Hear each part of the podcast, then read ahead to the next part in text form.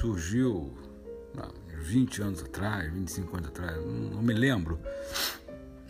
Mas o problema é que o coach, né, ele seria teoricamente, né, um, uma forma de uma, um mentor, né, dizer, uma pessoa mais velha, com mais experiência, que é, orientaria, daria conselhos, né, quer dizer, conselhos, né, e a pessoa vai escutando, vai.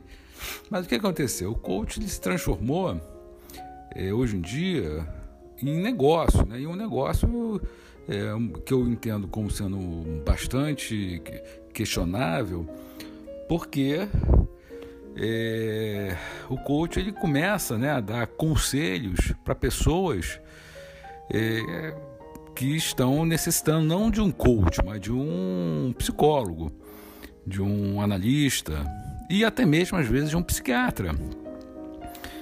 É, é claro que o coach, né, pessoas, eu, conheço, né, pessoas é, que são coach, que são, mas tem uma formação sólida, né? Não são pessoas que resolveram, né? Porque foram bem na vida, né? Então a pessoa começa, não é nem só coach, né? Eu estou falando também é, de livros, de, de, de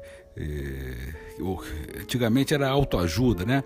Que eram até feitos por profissionais, né? Eram feitos por psiquiatras, psicólogos e tinha aí muitas vezes é, alguma relevância, mas muito pouco porque Bom, é, o coach, então, então todo mundo então eu estava vendo um programa do Pânico na TV e o grande, né, o Emílio Zurita, ele estava perguntando para o doutor Guido é, que as pessoas não saem de o é, que, que, poderia ser feito, né? É, conselho, né? Aí o, o, o Emílio falou, não, eu tenho um, um, uma professora de educação física, eu não me lembro o nome, nome a, a, é, acho que até meu xará, Márcio, não sei o que.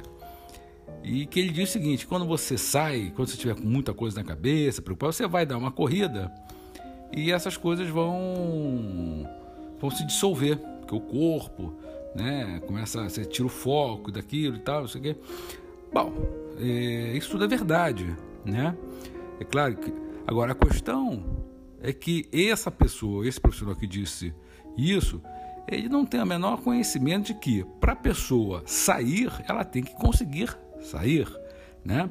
Para ela poder se arrumar, se levantar, botar uma roupa, você tem que saber se a pessoa está em condições de fazer isso. Que às vezes as pessoas estão num nível de depressão, de dizendo tão grande, que não adianta ficar dando conselho, vamos, vamos lá, a pessoa às vezes está precisando de um tratamento. Então isso é um erro crasso, tá? Que deve ser dito de forma muito clara para todas as pessoas. Não se iludam com conselheiros, né? É, com, com, com coaches que ficam dizendo o que você deve ou não fazer. Muitas vezes isso tem a ver com autoestima, né? que pode durar, por exemplo, você tem uma motivação temporária, tem uma pessoa ali dizendo para você, vamos, vamos, vamos, vamos, e isso ajuda né? É, se a pessoa estiver realmente necessitando de um, uma energia, né? Como se estivesse dando um gás para a pessoa, tá, a pessoa é preguiçosa mesmo.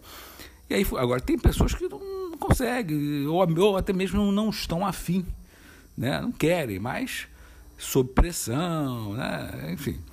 Então, eu acho que devemos ter muita atenção com esse, com esse coach, né? Tem associação de coach, porque isso requer conhecimento, formação, conhecimento de, de, de personalidade das pessoas, de, de, tipos de emoção, tipos de personalidade, uma série de conhecimento para você pegar e começar a, a, a trabalhar com uma pessoa.